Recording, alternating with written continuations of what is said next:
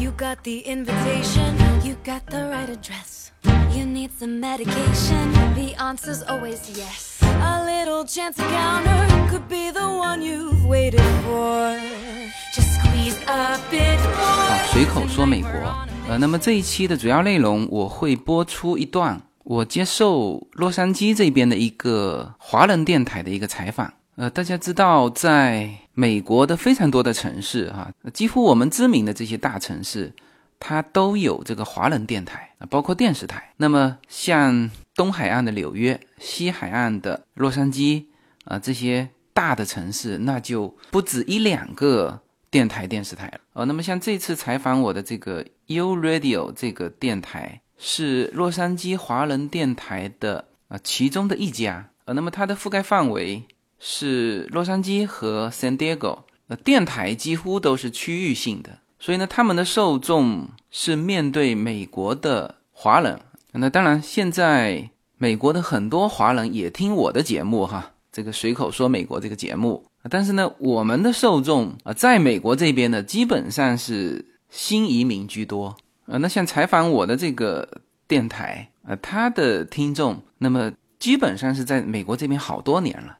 就和我们的受众有所差别，就是我们的听友呢，就是了解中国的更多一些啊，很多是从中国过来的，或者有一些还在中国，可能更多的是呃中国这边的的听众，而美国这边的华人电台呢，它是就恰恰相反，它几乎没有中国的听众，因为它是区域电台，所以他们的听众是对美国是很了解啊，但是呢。对于中国不太了解啊，所以他们也很希望是呃能够通过像我这种就是在中国大陆比较熟悉这种新媒体的啊这种人作为他们的嘉宾，那么透过我呢 U Radio 的这些华人听众啊，可能也会能够更直接的能够接收到就中国现在是一个什么样的状态呃，那么现在的中国在美国的。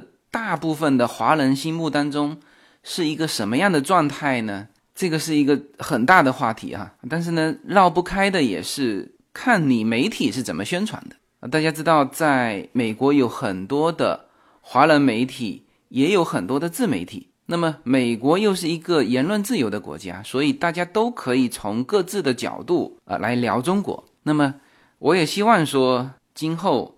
能够更多的去参与美国当地的这边的一些电台、电视台的这种交流，呃，那么也希望他们能够三百六十度看中国的时候，能够加入我的这个一个纬度。那我想这样，他们可能对于中国的了解会更为客观一些，好吧？那么接下来呢，就。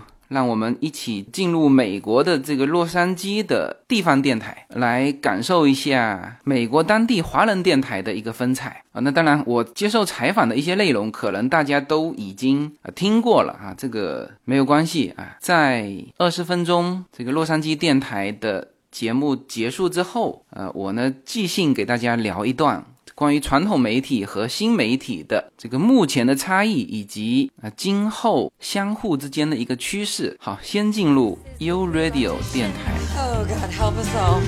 You make the right impression, then everybody knows your name. 掌握时事脉动，与世界同步更新。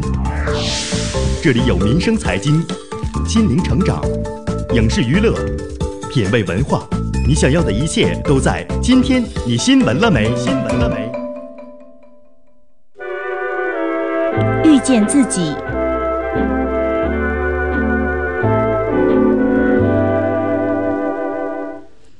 各位听众，大家晚安，欢迎回到今天你新闻了没的节目现场，我是匡欣，现在是洛杉矶时间傍晚五点三十分，要为各位听众朋友进行的单元是遇见自己啊。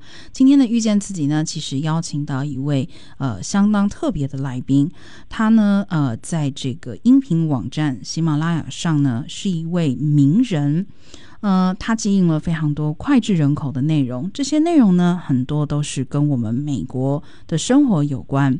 他的这个随口说美国，呃，受到了非常非常多朋友的喜欢啊。今天邀请到他，呃，邀请他到节目里面来呢，就是希望他跟我们分享一下他这样子制作啊这样子的节目内容的一个经验，以及。请他跟我们分享他对美国生活的看法。这位朋友呢，叫做自由军啊，我们现在立刻请他到节目里面来。自由军你好，请问可以听得清楚吗？主持人你好，呃，听得清楚。你好，今天很高兴邀请你到节目里面来啊！刚刚介绍你说你这个是呃 Podcast 界的名人，你是喜马拉雅音频网站上的名人啊！这个当然不是随口说说的啊！我看了一下这个数字，就说光是在喜马拉雅上，你就有二十七万人订阅，每一集节目都是破十万人收听。那其实过去一段时间以来啊，包含像是这种有一些比较传统的媒体。广播啊，书籍，或者是说我们讲这种纯声音的媒体，好了，很多人认为说是在没落，可是我觉得你就是一个很好的反证，就是说，你的情况等于是证明了，其实没有在没落，还是有很多朋友在听内容的。那么你觉得这是什么样子的可能性呢？现在的这个呃个人电台啊，和之前的传统电台，嗯，呃，有着一个最大的不同，它是一个互动性的。嗯，呃，就是说，实际上呢，声音和这个视频，那视频是又要看又要听嘛，是吧？那我们很多时候，比如说开车的时候、运动的时候，啊，甚至是这个在煮菜、洗碗的时候，是吧？那么他的眼睛和手是要腾出来工作的，但是他的耳朵是空着的啊。那么这个时候他是需要听的，但是呢？如果是传统的呃媒体，那就是说变成是叫做中心发散式的，嗯，单向的。那这个时候呢，就变成是呃播什么听什么。但是现在的这种个人电台，它是一个互动式的，它可以点播这个去听呃，那么这种情况之下，就是呃很多的听众，就是从这种互动式开始之后，这种个人电台才开始兴起。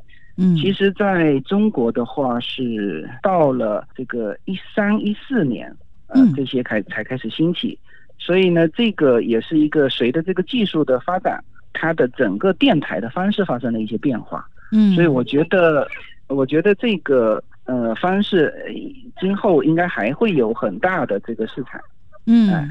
是，我觉得刚刚自由军说到一个很大的重点哦，就说其实声音的纯声音的媒体不是没落，而是说很多时候我们自己没有察觉到，呃，我们不管是觉得自己是开着电视，呃，但是很多时候其实不是在看哦，是在听，呃，像现在当然对，现在很多时候不是开着电视啊，看 Netflix 其实也是一样，大家最后是把它当成一种声音的这种陪伴跟接收哦，也就是说这个还是在我们日常生活里很常。见的那，但是其实我我想要呃，也请自由军跟我们聊一下你自己啊，因为就我所知，你本身其实不是呃，就是说做节目或者是说做广播的背景，那你原本是从事什么样的职业？然后又为什么会想要来经营自己的节目呢？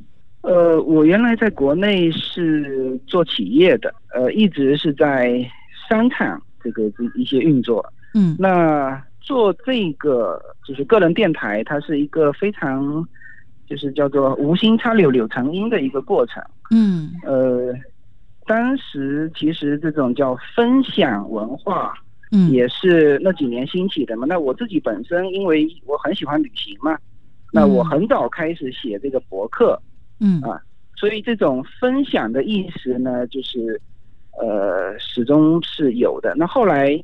这种个人电台兴起之后，它有一个好处，就是说我又是我们这个圈子里面的人，嗯，呃，比较早呃这个移民到美国的，嗯，呃，所以呢，就有很多大家我身边的人关于美国的一些问题啊，他们就老问我，就我回去的时候，他们老问我，嗯，比如说跟一个朋友说完同样一个问题啊，第二个朋友再问我，嗯，啊，第三个朋友再问我，嗯，那我后来想想这样不行。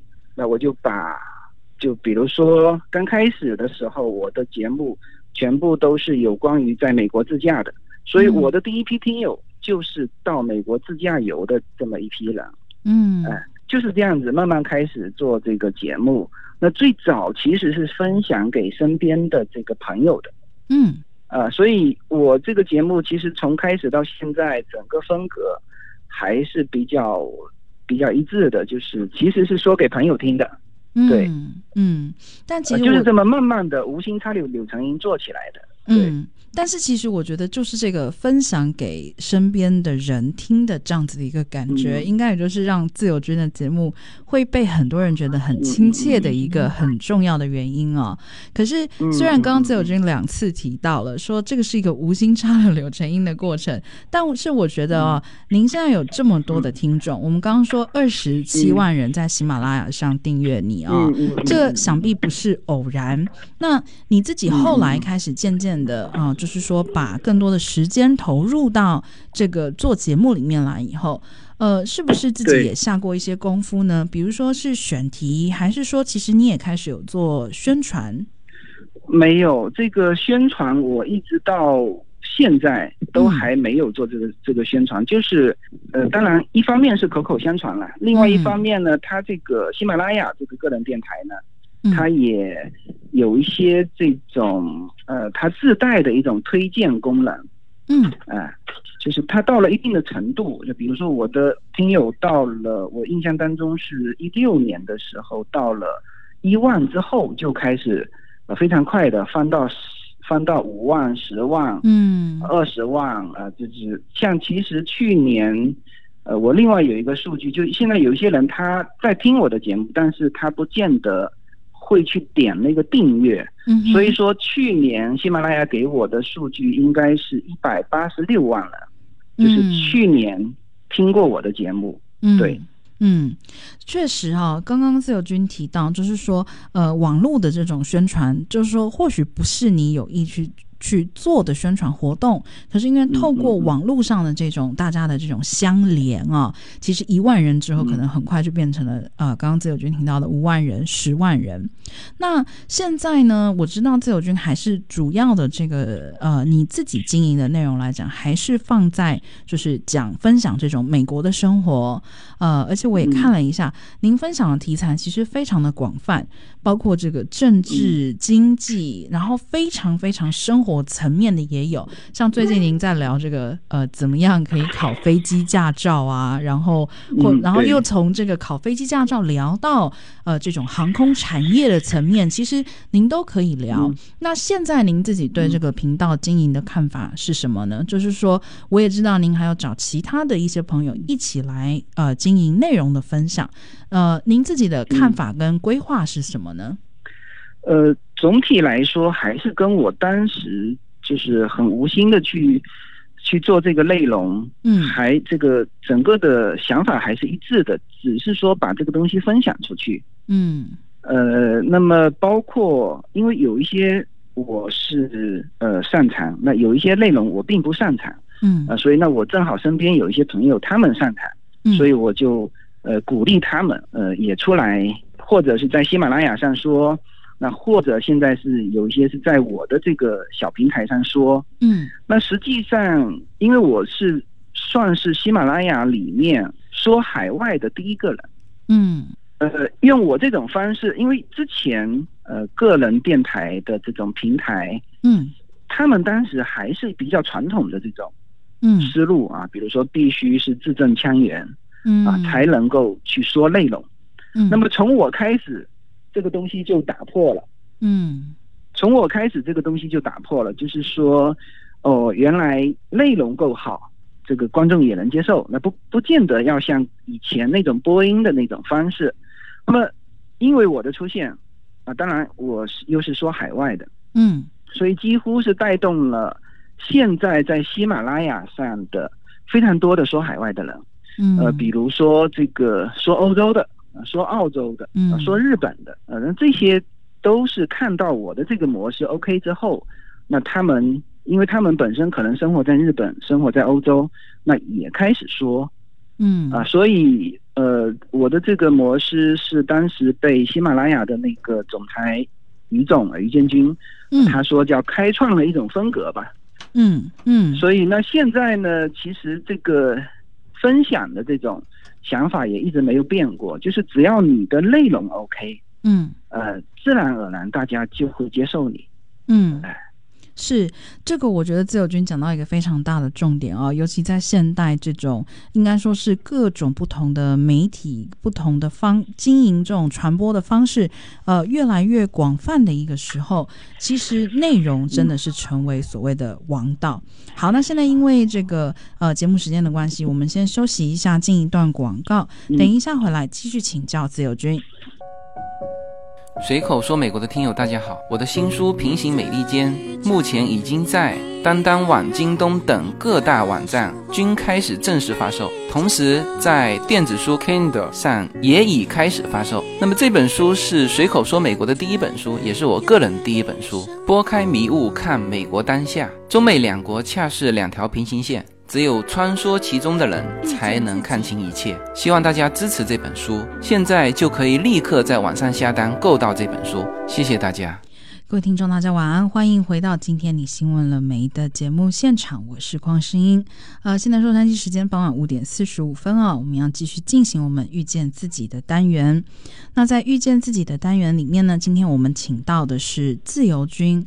自由军呢，在喜马拉雅这个音频网站上啊，他所经营的随口说美国的这个内容啊，受到了非常大的欢迎。那这我们刚刚也请自由军跟我们聊到了，其实这个内容受欢迎最大的原因，就是因为它本身呃是一个好的内容，是一个大家想要听、想要了解的内容。那自由军在这里面选择的很多题材哦，其实对于呃可能刚来美国的听众朋友，或者是想要来美国的听众朋友呢，像是一个科普的节目，因为他在节目里面会说明像是美国与亚洲啊一些不同的现象，呃一些不同的规定，以及为什么呃背后的理由是什么。那这些内容其实对很多听众朋友来讲都是非常有趣，而且非常有意义的哦。像是自由军也曾经分享过，说是哦头两年来美国的时候。应该要有哪些规划跟心理准备？那今天呢，现在的这个节目时间，我就想要来请自由军跟我们分享一下哦。其实我们知道这几年啊，呃，移民来美国的这些朋友啊，这个结构或者说移民来的方式是有出现了一些变化，对吗？嗯，是的，是的。呃，这一块呢，就是我的这个节目其实是跟着我个人生活在走。嗯。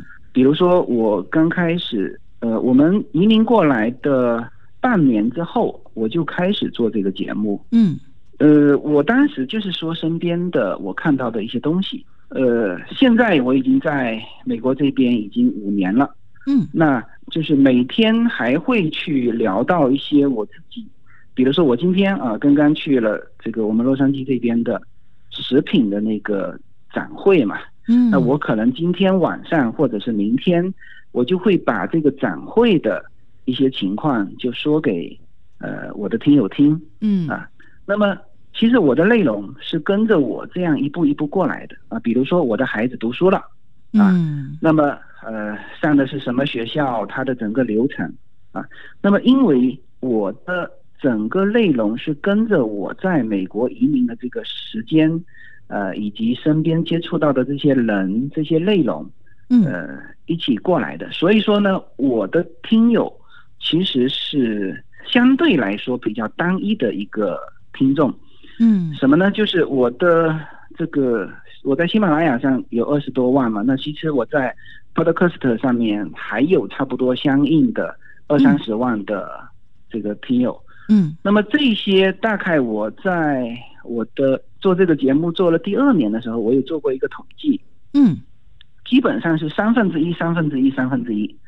什么呢？就三分之一啊，是就是在美国刚刚移民过来的人。嗯哼。啊，和在途中的人。嗯。啊，这是三分之一啊。嗯。然后呢，还有三分之一呢，基本上是留学生，或者是两边跑的这种跨境的这种商人。嗯，那么还有三分之一是国内对于美国感兴趣的人，是啊，所以基本上我的呃就自然而然形成的我的听众大概是这样的，嗯，那所以就变成现在我的就我对现在就这五年过来的这些新移民，我是很了解的。嗯，当然他们是称我为叫做新移民的这个意见领袖。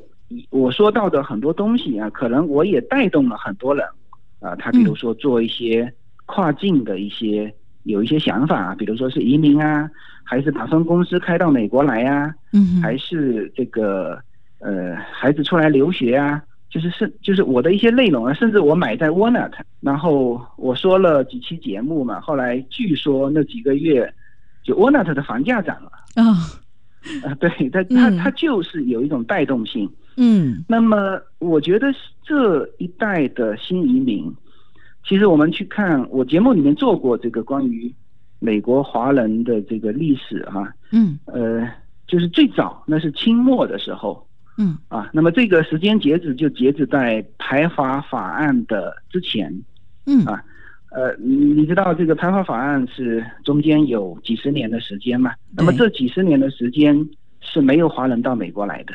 嗯啊，那么虽然说排华法案是结束在一九四三年，好像就是这个太平洋战争爆发之后，美国迅速的和中国建立了关系，然后才才废止了这个排华法案。嗯，虽然说是一九四五年还是四几年，但是呢，真实的这个，因为之后就开始这个抗日战争、解放战争啊，那么。台湾人是大概六六七十年代过来的比较多，嗯，但是中国大陆的人呢，其实一直到改革开放之后，嗯，才过来，也就是说到了七就是八零年左右，嗯，这是一一批人，嗯，那么现在这几年我们称之为第三次的移民潮，嗯哼，呃，那么这一批人呢，就是他的主要目的。啊，其实不是过来工作，嗯哼，啊，他们更多的是孩子送过来，像我们家也是，嗯，就是，呃，孩子送到美国来读书呢，就是主要是为了孩子的教育，是。那有一些家庭是两头跑，那有一些家庭呢，就比如说中国有一些投资，然后就把实体就搬到美国来了，嗯，啊，那基本上就是这，就是这五年吧。过来的，它的构成也很明显。啊，比如说投资移民的，呃，L 一转 EB1C 就是这个叫跨国公司高管的，嗯哼，啊，就是我说的是拿到绿卡的这个成分哈，嗯，呃，投资移民 EB 五的 L 一转 EB1C 就是跨国公司高管的，还有就是 EB1A 就是这个叫做杰出人才，嗯，啊，那么这一类的人就呃开始增多，呃，那么我们的圈子。这个基本上也是就就以这种方式来美国的会比较多嘛，嗯，那么他们的整体模式就是完全呈现出一种新移民的这种思想，就是叫做我们说叫做移民不移国啊，这是呃一种说法，嗯，那么还有就是说，他实际上呢，就是他的思维是叫做全球。呃的一个思维，就比如说他做这个产品，原材料哪里是最合适的？比如说南美洲是最合适的，那他有可能就跑到南美洲去，呃，采购它的原材料。那就看它的市场做哪里的。比如说中国的佛山的家具，这个性价比最好的，那他可能产品是佛山的家具，然后卖到美国的市场。那孩子呢，就就看他认可是新加坡的教育，还是美国的教育，还是香港的教育，所以。这一代人他的整个的思维方式啊，其实又和之前的移民又有很大的变化。当然，这取决于说中国经济起来了之后，呃，那么这一批人的，因为他呃，其实想的更多的是整个事业的拓展，是和呃自己家庭的一些更好的去生活。嗯，啊，是，这是这一批移民的一些状态。是自由军，其实刚刚提到了一个很有趣的词啊。您刚刚说到的，说是现在有很多人是移民不移国。那我刚刚听下来的理解是说，就说其实我想或许不要用移民这个词，可能大家会比较有一点混淆。应该是说，作为人口的移动来讲，现在很多人他移动到美国来，但是他其实是一种放眼全球的状态，他还是会为了，比如说是生意也好，为了小孩的教。育也好，那他们是保持着这种哪里好就往哪里去的心情。然后只是说他们现在选择暂时的可能到美国来落脚，比较像是这样子的一种情况，是吗？是的，是的，是的，这个嗯就像，呃，其实中国这么多年的发展，最早、呃可能很多是在二三线城市的这种年轻人，啊嗯，那他呢就觉得一二线城市，比如说北上广深是。有，机会，嗯。那他就考试考到呃这个城市，或者是就是大学毕业之后，或者是工作之后就去了，嗯呃，我们北京叫北漂嘛，是吧？嗯那上海呃就是或者是深圳啊，这些都是去闯荡。那么嗯现在他们的思路呢，就慢慢的从中国啊，其实思路是一样的啊，嗯，就是比如说哪里有机会更多啊，洛杉矶机会更多，那他就来了洛杉矶啊，其实是一样的。你说的非常对，就是就现在的移民的概念已经跟以前的是完全不一样，以前的是叫做到了美国就放弃了中国，嗯哼，是吧？啊、但现在不是，是现在，呃，他的他其实是他的坐标是是是到处走的，是全球的。是哎。我们其实都是需要放眼世界，立足，不管是中国也好，美国也好，其实现在的眼光都必须要放得更宽大哦。那今天节目的时间很短，呃，没有办法让自自由军发挥的很尽兴。各位听众朋友，如果有兴趣的话，可以透过喜马拉雅来收听自由军的节目。那今天我们的节目呢，也会在自由军的频道无限自由上面播出。同时呢，也要跟各位听众朋友分享的是，自由军出了一本书，他接下来也要回到中国举办听友会。呃，这些资讯呢都可以在这个网络上来找得到哦。呃，希望各位听众朋友有兴趣的都可以来了解一下。那么再次谢谢自由军，也谢谢各位听众朋友的收听，大家晚安。好的，谢谢主持人。XEWW AM 690. AM 六九零 U Radio，你的电台，优越你的生活，你的生活。没有什么能够阻挡。没有什么可以阻挡对自由的向往。大家好，这张专辑的播出时间是每周一周五的下午，每周两期，不见不散。现在大家除了收听我的音频节目之外，还可以加入我的微信公众号，公众号的名字是无限空间，这是一个跨越中美的自由连接的社群。大家可以通过这个公众号找到您所在的城市或者是您喜欢的微信群，加入随口说美国的社群。同时，也在这个公众号里面啊，已经建成了随口说美国的 IP 矩阵，名字叫做星辰大海。在这里面呢，大家可以听到更多的跨境主播为您分享的更多的跨境内容。当然，您如果希望随时能够追踪到随口说美国的各类信息，您还可以登录新浪微博、今日头条、抖音去搜寻“随口说美国”。移动互联网的神奇之处呢，就是可以把同类的人拉得很近，让我们勇敢开始，活成喜欢的那个自己。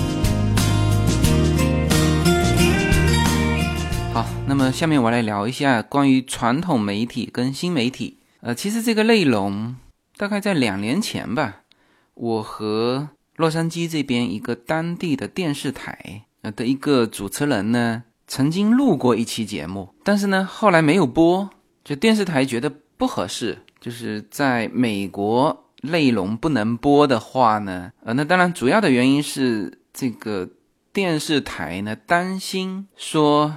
我们聊很多的新媒体，对于传统媒体的这个冲击啊，他们担心对电视台有负面影响。呃，其实那天的情况是这样的哈，我们都商量好了，就是我是站在就更多的说传统媒体的一些优势上，那么那个传统媒体的那个主持人呢，他更多的是说新媒体的一些优势啊，以及对传统媒体可能造成的一些冲击。呃，那这样就是。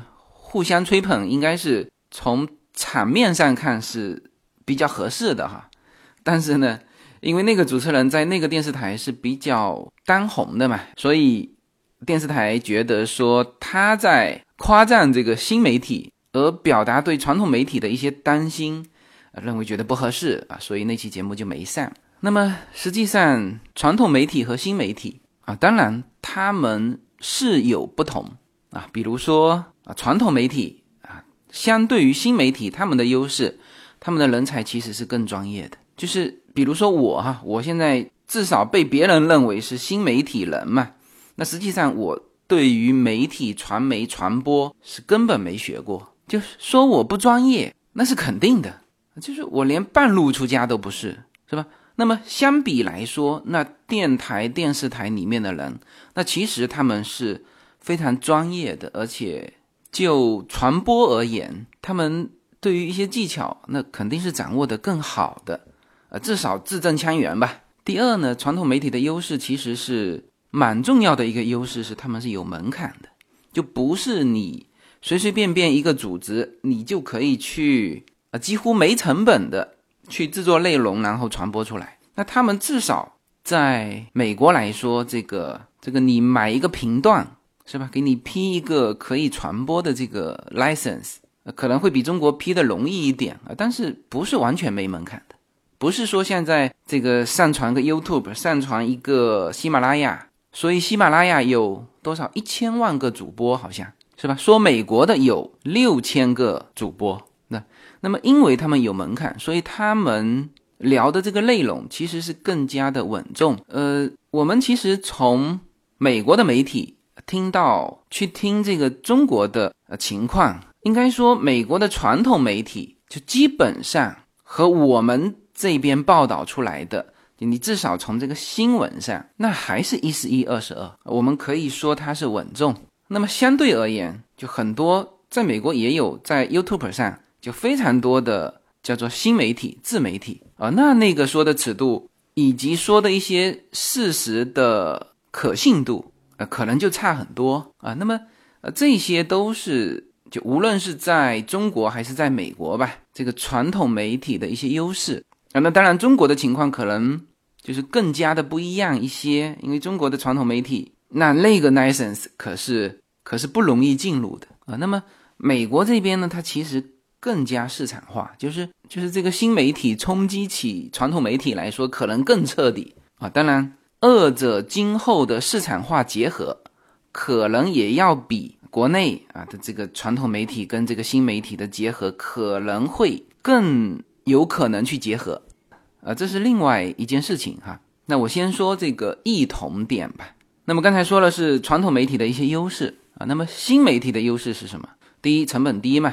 而且现在我之前是一直说这个音频嘛，那么后来也拍摄了视频，就我们自己用现在的这个这个摄影设备啊，以及同步的这个音频设备，就拍出来和电视台几乎是一模一样啊。大家如果有看到我给大家做的那个拜年的那个视频，就除了灯光没打之外，其他全是同步的。我们还三个机位是吧？还配了什么字幕啊，什么淡定淡出。哦，那在现在的这个硬件和软件的结合之下，其实对于自媒体人来说，就是一个人干掉一个电台、电视台，都是完全有可能的。就是至少他做了一整个就电台、电视台所有人的这个这个工作啊，他能够就一两个人能够直接就把它全做了。所以常常很多国内的这个传统媒体的听友来到洛杉矶跟我喝咖啡的时候，都是说。因为他们也知道我是一个人在做嘛，他说你太厉害了，他说你一个人干掉了他一整个台的活，那这个不是说我厉害，就是我越来越做起这些事情来越来越轻松。那可能几年前还觉得说我拍摄个视频的节目会比较麻烦，现在发现就一点都不麻烦。原来说能够拍出大片的三样东西，就是我说的是视频大片啊，这个航拍是吧？那现在无人机已经做到了，而且成本极低嘛。然后美国的低空基本上随便飞的啊。第二是那种延时摄影，大家知道，就是五秒钟之内看日出日落那种，它就是用单反就一帧一帧的把它拍下来，然后把它合成一个视频，是吧？那现在不仅是单反能做到了，你手持一个手机啊都可以把它做到啊。当然你手机可能就拍不了日出日落哈，但是你可以拍那个快速行走的车辆啊。第三就是。类似 GoPro 这种就移动式的这个摄像机啊，甚至是水下摄影，这些现在都极容易做到。以前我记得说中央电视台去租一个那种摄像机的稳定器啊，一天要多少美元？现在就是一个手机的这个手持稳定器就能做到啊。所以随着科技技术的不断的向前发展，那么一个人干掉一个电视台的活儿，这是完全可能的。而且现在大量的新媒体正在做到，是吧？然后现在有无数的平台可以上。啊，YouTube 是一个很好的平台，国内可能还没有办法接触到 YouTube 这种平台。它的就不仅是说很很方便的上传啊，它有点像我们的优酷啊，优酷其实就是仿 YouTube。那现在应该是我们叫什么腾讯视频是吧？就类似这些。那 YouTube 我感觉它做的更好的地方就是给到这个按照点击率，呃，真真实实的给到。主播这个广告分成，那么就以我现在在喜马拉雅上的这个点击率哈，就如果我是在 YouTube 上，那基本上我在美国靠这个生活啊就可以了。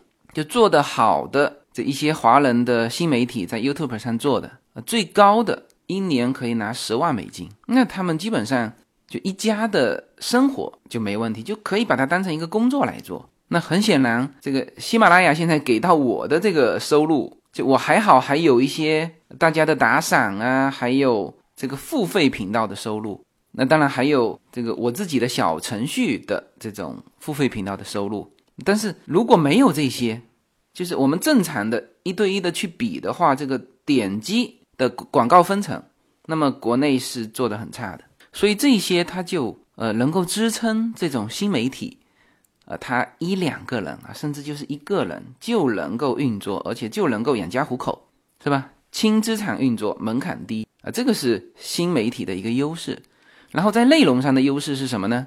啊，就是注重这叫个性的内容。那传统媒体因为它体量大嘛，它的这个感觉，这个架子要做出来啊。我覆盖洛杉矶啊这么大的地方，然后呢，可能老中青就是。又想做大而全啊，然后什么民主党啊、共和党啊，就各类的观点想做的很全面，那必然会丧失什么？会丧失他的个性。也就是说，人家可能会记住你的这个电台，但是可能呢，就不见得会把这个主持人或者是主播放在一个呃非常高的一个位置，就是盖过你电台的一个位置。啊，那这一点在中国肯定是传统媒体里面肯定是做不到的啊。那肯定是平台重要嘛。然后这个主持人、主播啊，虽然说大家也都认识他，但是就一旦犯错误，分分钟就离开这个平台。呃，不仅是中国，在美国也是啊。就我就不说具体的哪个电台哪个人哈，反正就国内的朋友知道一下，美国也有这么回事。然后洛杉矶的朋友如果听到这个，那就太熟悉了，是吧？啊，非常优秀的这个主持人走了啊，这个电台继续啊换一个主持人一样行啊。那这个新媒体是注重个人啊，比如说我随口说美国也是一个频道啊，我们是每周两期固定播出嘛，所以也是一个频道。而刚才采访我的这个 U Radio 的那个也是一个频道，是吧？大家其实做的事情都差不多，所以我才建议他们今天叫同步播出嘛。啊，但事实上，他们播出的这个时间是星期五晚上晚高峰的那个时间，是呃是这个电台最黄金的一个一个播出时间了。那么说到个性，那肯定是新媒体。而这个世界今后啊，这个听众他会他会把这个内容分成两个取向，一个那当然是新闻，但是新闻现在没有什么独家采访的新闻，其实大家都在转。都在做搬运工。好，那么怎么凸显你这个频道啊？大家会有粘性。那么其实是要突出个性，而突出个性离不开个人。所以关于这一块的，就是自媒体的内容，我相信我这次回国内还会去参加一个城市他们就专门的一个内容孵化器的啊一次演讲。啊，到时候我会把这个内容啊。会讲得更细，跟大家聊。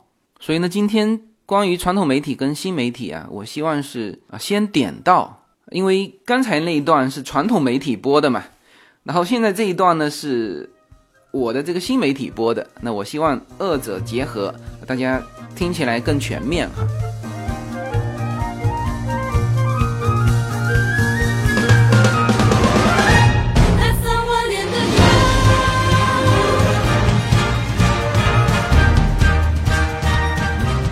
那这里面最后再点到传统媒体跟新媒体有没有可能结合啊？其实现在已经有这个趋势，什么呢？就是传统媒体的缓慢转身啊。你看，现在几乎呃，我想中国也是哈，美国也是，就是所有的传统媒体啊，无论是电台、电视台，他们的内容都可以以点播的方式去获取啊，就是这个互动性是同步的啊，但是。整个商业模式，那新媒体很明确，那就是按照点击量。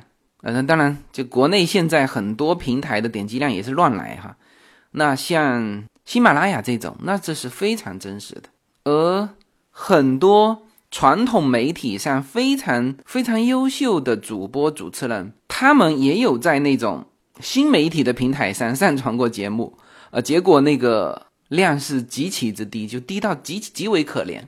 我说的是美国这边的哈，不管怎么样哈，就整个传统媒体，它也是在缓慢的转身啊。可能现在整个商业模式还是啊，我覆盖这个洛杉矶，哎，多少华人听众啊，可能会有多少受众，然后就去拉广告啊。但实际上，呃，我们因为很多朋友在做这种跨境嘛，就是也常常在传统媒体，洛杉矶的传统媒体上投放这个广告，他说叫石沉大海。那反而是洛杉矶很多的就新媒体，就他们的用户非常的就细化，也非常直接，就是点对点，多少人点击了，然后有多少有效转换，他点击了他就是听到了嘛。所以呢，现在传统媒体基本上还不太敢用点击率去去设计这个商业模式。那像新媒体，它其实已经不用广告去作为营收了。你像你像我这个，你也可以说频道嘛。我从来没有接过广告，但是我的收入是怎么来的？我的收入是向听众收费啊，打赏是一块，付费节目是一块啊，付费节目大家已经是很认可了啊。那当然，很多现在美国的付费的这个媒体也做得非常好哈。其实你去分析它是新媒体啊，比如说像像赖飞这种，是吧？它是从外围进来的，那么这个是。就是如果从传统媒体的角度，呃，它必须慢慢的转身。